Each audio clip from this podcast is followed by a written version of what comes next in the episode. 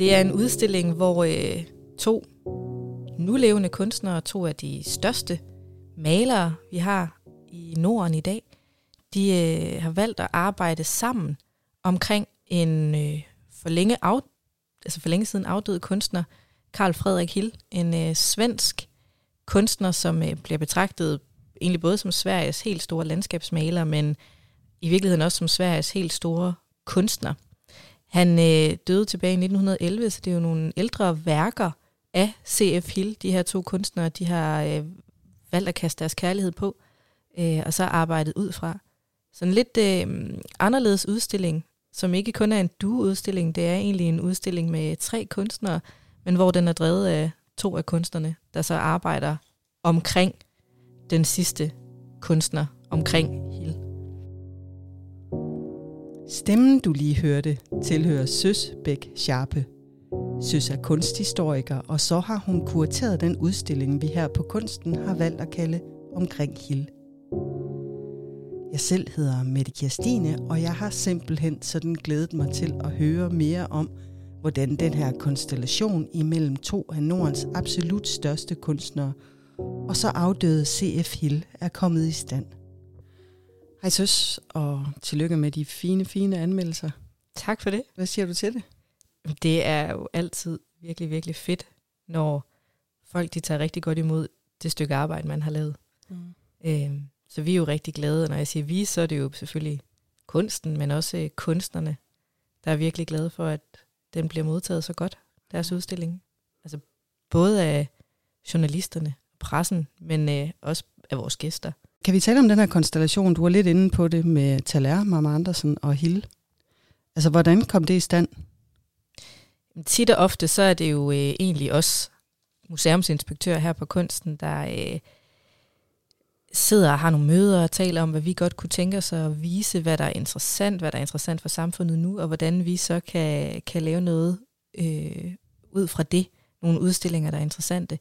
Og så er det ligesom os, der øh, sætter det i værk, og som regel plejer at prikke nogle kunstnere på skuldrene, eller øh, ringer rundt til nogle kolleger på nogle andre museer. Men i det her tilfælde, der er det den øh, anden vej rundt. Der er det Taler og Mama Andersen, der øh, har siddet sammen og er blevet enige om, at nu var det tid til at lave noget sammen igen, skal jeg så lige understrege. De lavede noget sammen tilbage i 2016, en udstilling, der hed Svanesang. Øh, så var en udstilling, hvor de tog udgangspunkt i hinandens værker – i sådan en vekselvirkning. De øh, viste hinanden værker, de havde lavet, og så var der nogle værker, de hver især blev forelsket i ved hinanden, som de så lavede nogle versioner over. Og det blev så til den her udstilling Svanesang. Og så har de jo så ikke arbejdet sammen i, i nogle år, men kender hinanden fra det projekt, og synes, at det var interessant at arbejde sammen i 2016, så det kunne de godt tænke sig at gøre igen. Hvad er de to kunstnere til fælles, øh, sådan helt overordnet? overordnet set tror jeg næsten, man vil sige, at de har mere, øh, der er større forskelle på det, men der er noget til fælles. Men det, de jo har til fælles, det er deres øh, kærlighed til det at tegne og male. De er begge to af den opfattelse, at det at tegne og male, det er noget, der er på en eller anden måde er almindeligt menneskeligt.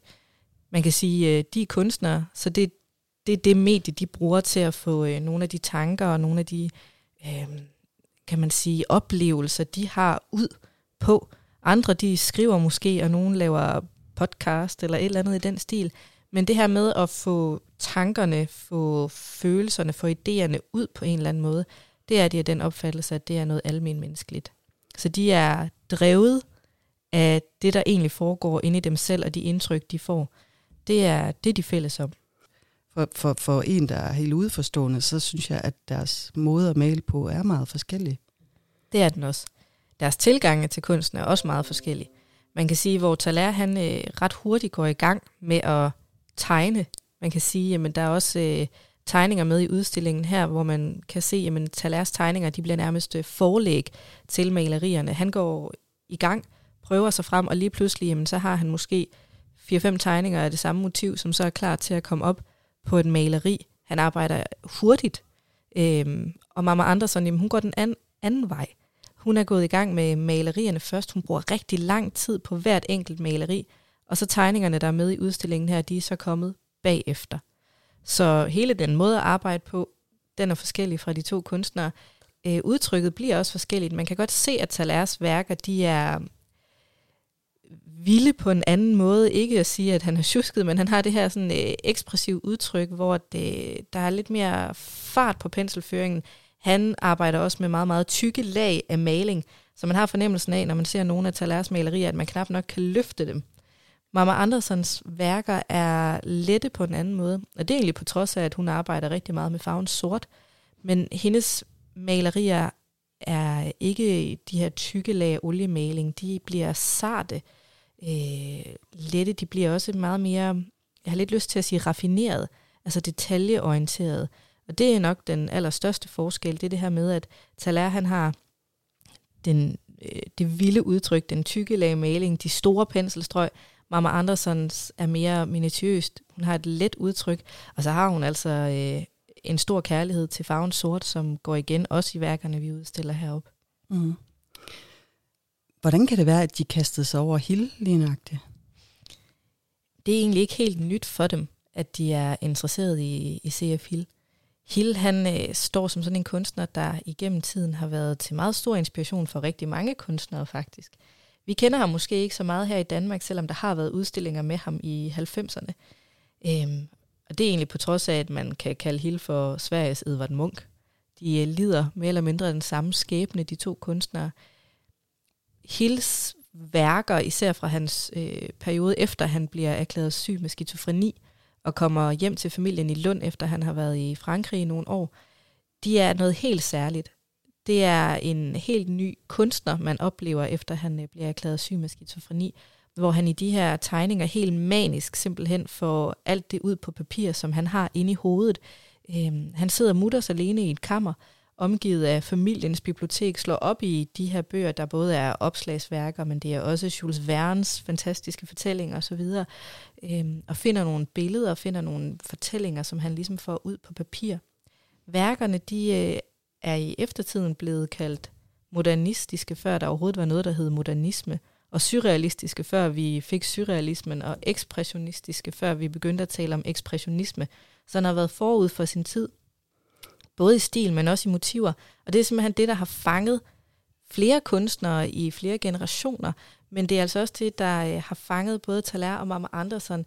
Den her måde, hvorpå Hill han har formået at levendegøre selv døde ting, altså nu siger jeg døde ting, men naturen, som nærmest sådan sidrer og bliver levende i Hills værker. Den er de meget fascineret af begge to. Og så selvfølgelig hele Hills historie om, hvordan han har mere eller mindre været lukket inde for sig selv i det her kammer, og bare har lavet det hele flyde ud på papir i de her store mængder af tegninger. Nu er det her jo podcast, så kan du, være, kan du fortælle lidt om, hvad der er på tegningerne? Altså hvad der sådan er nogle af hans favoritmotiver? Det kan du tro. Hill han øh, har haft en meget, meget stor forkærlighed for øh, antikke skulpturer. det kommer måske helt tilbage fra hans øh, tid på Kunstakademiet i Stockholm, hvor man tegnede efter antikker, som det så fint hedder. Øh, dem har han så valgt at gå tilbage til i tegningerne, men de her antikke skulpturer, nogle gange bliver det også altså reelle menneskekroppe, de kommer i sådan nogle lidt mærkelige vrid Øh, man skal forestille sig, at de her kroppe de bliver bøjet på nogle måder, hvor man tænker enten, at det ikke er særlig behageligt, eller at det faktisk ikke er muligt. Så man har sådan en fornemmelse af, at de her kroppe, de er blevet overtaget af nogle dæmoniske kræfter, som så går ind og kontrollerer dem. Måske egentlig lidt ligesom Hill han selv har følt det. Dem kan man finde rigtig mange af oppe i udstillingen. Så kan man finde øh, landskaber, naturskildringer. Hill han er som sagt kendt som Sveriges store landskabsmaler. Det var det, han beskæftigede sig med før psykosen. Og efterfølgende, jamen, så bliver han ved med at arbejde med landskabet. Han tager udgangspunkt i sine gamle malerier, men landskabet bliver noget mere levende, kan man sige. Det bliver lidt mere dystert. Der er meget symbolik at hente i hans landskaber. Altså, der er nogle meget, meget dybe kløfter, man har fornemmelsen af, at man kan falde ned i. Der er vilde vandfald, vilde have, og så er der træer, som øh, man ikke har lyst til at møde, for det ligner, at de simpelthen griber ud og sætter kløerne i dig, hvis du kommer tæt på. Og det var, i, øh, var det i landskabsmalerierne, før han begyndte at lave de her tegninger, før han fik skizofreni? Ikke på samme måde, nej. Altså man kan sige, at han har hele vejen igennem formået at lave nogle øh, besjælede landskaber, har jeg lidt lyst til at kalde det, altså hvor man har sådan en fornemmelse af, at der er noget større ude i naturen, end det du bare kan se ved dit blotte øje. Det ligger egentlig meget til den nordiske måde at skildre landskabet på, som han så har taget med sig til Paris og holdt fast i dernede. Så på den måde kan man sige, at han tager det med ind i sine tegninger, men her der bliver det på en helt anden måde, hvor man får fornemmelsen af, at naturen rent faktisk er levende, at naturen rent faktisk er farlig, hvor at malerierne i højere grad bærer præg af det skønne og det åndelige på en eller anden måde. Jeg synes også, at jeg kan se, at han har noget for heste. Han har også en kærlighed til heste, og til dyr generelt faktisk i, øh, i de tegninger der. Han, øh, der er nogle forskere, der mener, at han identificerede sig med nogle af de dyr, som han øh, tegner. Der er blandt andet tigeren, som er det her vilddyr, der i hele tegninger kommer ind i den menneskeskabte verden. Altså tigeren, der befinder sig i paladser. Og man kan se, at den ved ikke helt, hvordan den skal opføre sig. Den går til angreb, den er vild, og den er malplaceret i den her menneskeskabte verden. Hesten er sådan rent symbolsk også et tegn på den ultimative frihed, altså det her dyr, som er fri for alle mulige, der skal bestemme, hvad den skal. Man har de her flotte billeder af heste, der sådan rider ud over øh, marker og enge, uden at øh, mennesket egentlig helt kan kontrollere dem. Og det er også sådan, Hill formentlig har haft det. Altså det her med, at han var, øh, han var en person, der ikke skulle styres af andre. Han følte sig også lidt malplaceret i den verden, der nu engang var skabt for ham. Men han ville gerne være fri. Han havde øh, ret store tanker om sig selv. Når man kigger på nogle af tegningerne, så har han øh, nogle steder signeret dem Søvs i stedet for C.F. Hill.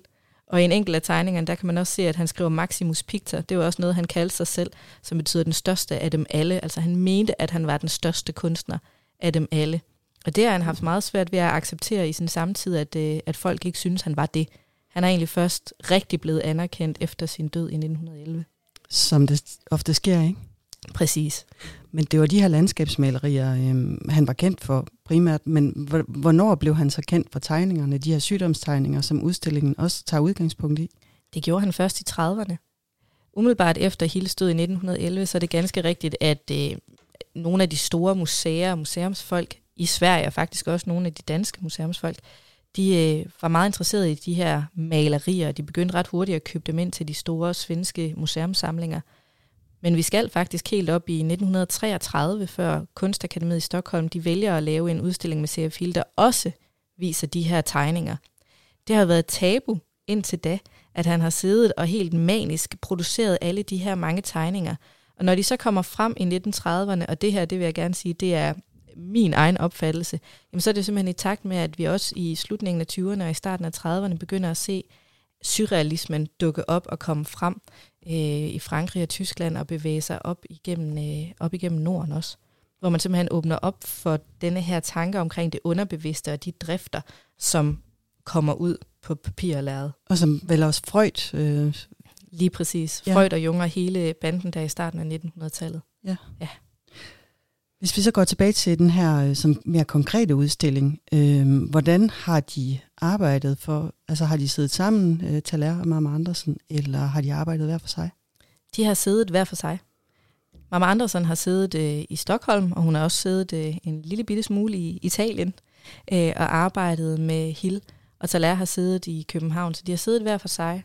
Det, de har gjort, det er, at de i fællesskab har været på besøg på Malmø Kunstmuseum, som vi har lånt de her mange tegninger af CF Hill af, øhm, og udvalgt nogle tegninger ud af de her mange, mange tusind tegninger, som de synes var ekstra interessante, og som de gerne ville gå ind i. Her der har de sammen udvalgt seks eller otte tegninger, og de resterende 70 tegninger, jamen det er nogle, de sådan har valgt lidt på skift. Så er de gået hver til sit med nogle fine billeder af de her tegninger. De har jo ikke kunne få det med. Det er jo nogle tegninger, der skal være i museers varetægt og have det rigtig, rigtig godt der. Og så har de simpelthen arbejdet simpelthen separat med, hvordan de skulle gå ind i Hill. Det, der så er interessant, når man ser udstillingen som helhed, det er, hvordan de begge to har forelsket sig i nogle af de samme mennesker, der vrider sig. Man kan se gå igen, både hos Taler og Mama Andersen, godt nok på hver sin måde. Man kan se, hvordan de begge to har øh, været fascineret af Hills måde at arbejde med landskabet på, men på hver sin måde. Man kan se, hvordan de begge to arbejder med det her med at være et øh, menneske, der ikke føler sig fuldkommen. Et menneske, der er splittet, men på hver sin måde. Mm. Men var, har du ikke været bekymret hen ad vejen for, at der ikke vil være en rød tråd i det? Jo. jo, selvfølgelig, og det tror jeg i virkeligheden også kunstnerne har. Altså, vi har jo været til nogle øh, møder med Taler og Mama Andersen, hvor vi har talt lidt om jamen faktisk også denne her bekymring. Hvordan får man egentlig lavet en helt støbt udstilling med to kunstnere, der har så forskellige kunstneriske udtryk, som Taler og Mama Andersen, de har det. Øhm, bekymringen har måske ikke været stor, kan man sige, fordi det er to virkelig, virkelig dygtige kunstnere, og det, som vi finder ud af, når vi står med værkerne, det er en, en løsning på, hvordan det kommer til at fungere rigtig godt og se rigtig flot ud. Men jo, der har været bekymringer undervejs. Der har også været nødt til at blive sat nogle retningslinjer undervejs. Altså for eksempel en eller anden form for afgrænsning på, hvor mange malerier kunstnerne skulle have med hver især. Mm. For det er klart, at en kunstner, der arbejder hurtigt som Tala, han kunne jo lynhurtigt have 30 malerier med, og en kunstner, som bruger rigtig lang tid på hvert enkelt maleri, og med andre sådan, jamen hun kunne måske kun stå med fem. Så for at lave den her udstilling så, øh, kan man sige, ligeværdig, eller så, øh, jeg mangler ordet. Øh, helt støbt. Helt støbt, ja, ja, som overhovedet muligt. Så har vi lavet nogle aftaler på forhånd om sådan cirka antal af værker øh, fra hver kunstner, så vi havde, havde en helt støbt udstilling til aller, aller sidst, hvor der ikke var en, der havde en overvægt over den anden. De var jo begge to til opbygningen af udstillingen. Var det første gang, de sådan blev præsenteret for hinandens værker? Nej, det var det ikke. I virkeligheden jo, men øh, nej, det var det ikke. Tilbage i september, altså halvanden måned inden udstillingen åbnede, der mødtes vi alle sammen i Talers atelier i København. Og øh, der fik Mama Andersen mulighed for at se de værker af Taler, der stod færdige og klar der. Det gjorde jeg for øvrigt også. Så der fik jeg lov til at se dem i virkeligheden. Men ellers så har de jo været gode til at dele pdf'er, billeder. Øhm, ikke med hinanden som sådan, men med mig. Men til det her møde i september, der, øh, der så vi altså også Mama Andersens værker. Godt nok kun på en, øh, på en skærm, og det er jo overhovedet ikke det samme. Men øh, de så hinandens værker heroppe og fandt jo ud af, at, at den der bekymring om, at tingene ikke hang sammen, den var ubegrundet. Ja, var det ikke sådan et meget begejstret øjeblik? Fordi en ting er jo at se det på en skærm, eller se det i et atelier et eller andet sted. En anden ting er, når det er kurateret og, og øh, hængt op og er i en helhed. Jo. Hvordan, hvordan var der sådan en umiddelbar reaktion på udstillingen? Det er jo klart, at når man går og hænger op, så er der mange overvejelser undervejs, og vi har da også stået med nogle vægge, vi har kigget på, alle sammen og tænkt, ej, det går ikke det der, vi er nødt til at gøre noget andet. Og det er jo det, der også er en del af den sjove proces. Flyt rundt på værkerne i galleriet, få det til at spille, sådan så alle går derfra med en god mavefornemmelse. Øh, jeg tror, det er sjældent, jeg har oplevet, at alle går derfra med en rigtig god mavefornemmelse. Jeg har den der oplevelse af, at det her, det er bare godt. Vi er mhm. glade, det spiller. Men det var, det var den oplevelse, alle gik fra udstillingen med, altså da vi havde hængt deres værker op, også kunstnerne. Selvom vi måske kan grine lidt af hinanden. Der var et maleri af Taler, som jeg synes hang lidt for lavt. Taler, han synes egentlig ikke rigtigt, det gjorde noget. Men hvis jeg skulle hæve det, så måtte jeg kun hæve det 10 cm. Mm. Det gjorde jeg så spurgte Taler, om han synes, at det var fint. Så ja, det var fint nok. To sekunder efter, så kommer Mama Andersen forbi. Ja, det er jævla bra. Meget bedre. Sådan der. Altså, og sådan gik det hele bare op i en højere enhed, når man har den der ping-pong sammen. Mm. Og derfor er det fedt, når kunstnerne selv er med i processen, ikke også er med til at hænge op. Ja, du er jo, altså, du er jo uddannet kunsthistoriker og har lært det her med, hvordan man præsenterer kunst. Øhm, og det betyder faktisk rigtig meget, om de hænger til 10 cm højere eller lavere. Eller, men øh, hvis du sådan skulle fortælle lidt om den proces, altså nogle tips eller hvad nu, hvad vil du så sige? Altså hvad, hvad er din rette snor? Jamen, det er jo meget øh, forskelligt fra udstilling til udstilling. Nogle udstillinger, de kræver jo egentlig en eller anden form for kronologi, eller en eller anden form for tematisk sammenhæng. Så laver man nogle forløb og arbejder med dem andre udstillinger, som udstillingen her med Talerma om Andersen, det var i høj grad et spørgsmål om at prøve at forlade så smukt et helstøbt rum som overhovedet muligt. Også i kraft af det galleri, udstillingen bliver præsenteret i. Det er jo vores hovedgalleri, hvis man kan sige det sådan her på, øh, på kunsten til særudstillinger. Der er højt til loftet. Det er et enormt smukt rum, så udstillingen den skulle skal passe ind i rummet. Den skal ikke blive opslugt af Alvar Altos arkitektur, men den skal heller ikke gå imod Alvar Altos arkitektur. Så præmissen her for denne her udstilling, det har jo simpelthen været at få værkerne til at spille sammen ud fra nogle andre parametre, end at øh, man skal starte her, for ellers så får du ikke den rigtige fortælling. Sådan fungerer det ikke. Her der har det handlet om, hvordan værkerne de kunne spille sammen over for hinanden. Som blandet bold, så har jeg lidt lyst til at sige, altså fordi Taler og Mama Andersens værker er blandet i udstillingen her. Det er ikke sådan, man siger, at den ene sektion det er Taler, den anden det er Mama Andersen. Så der kan det være enkelte elementer som øh, et motiv, der går igen ved nogle af værkerne. Mm. Øh, selvom det er to forskellige kunstneriske udtryk, jamen så kan man se, at det er den samme figur, der vrider sig. Jamen så kan de måske møde hinanden og stå over for hinanden. Det kan være en farve, der går igen, men det kan også være et tema omkring øh, noget dobbelthed eller noget i den stil. Og der har vi jo virkelig kigget på de enkelte vægge, så at sige, altså fire vægge i udstillingen her, og prøvet at få det til at, at se rigtig godt ud. Og der har Taler Mamma Andersen jo også selv gavet efterhånden, og øh, har et rigtig, rigtig godt blik for det. Så det har været en, jeg vil ikke sige en nem opgave, men det har været en nemmere opgave, end, end det nogle gange kan være, når man står og klør sig selv i håret, og, og er lidt alene om at tage beslutningerne. Mm-hmm.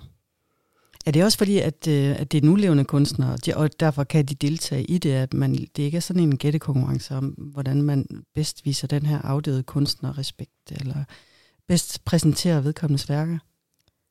Ja, det kan man sige. Altså det kan næsten være en endnu større gættekonkurrence med nulevende kunstnere, ja. hvis de ikke har mulighed for at, at være til stede selv.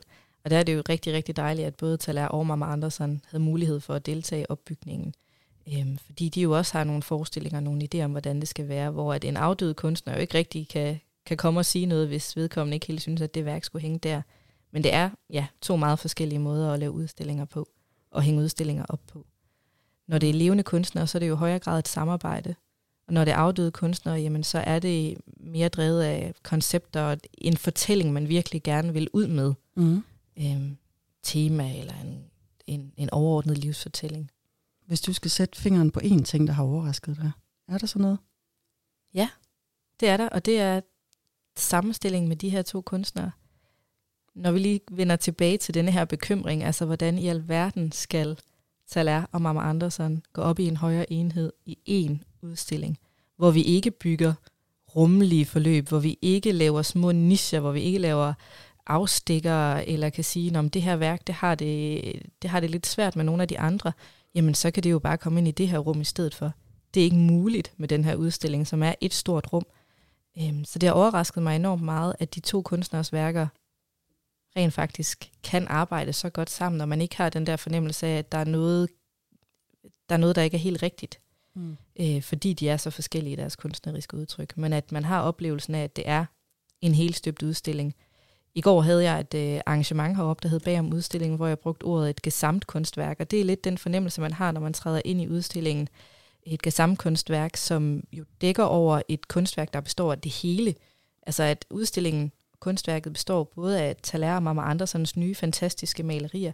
De forstår, at den øh, består af den meget simple arkitektur, der er blevet lavet. Der er simpelthen blevet lavet sådan en lille boks, hvor vi øh, viser hilstegninger ind i.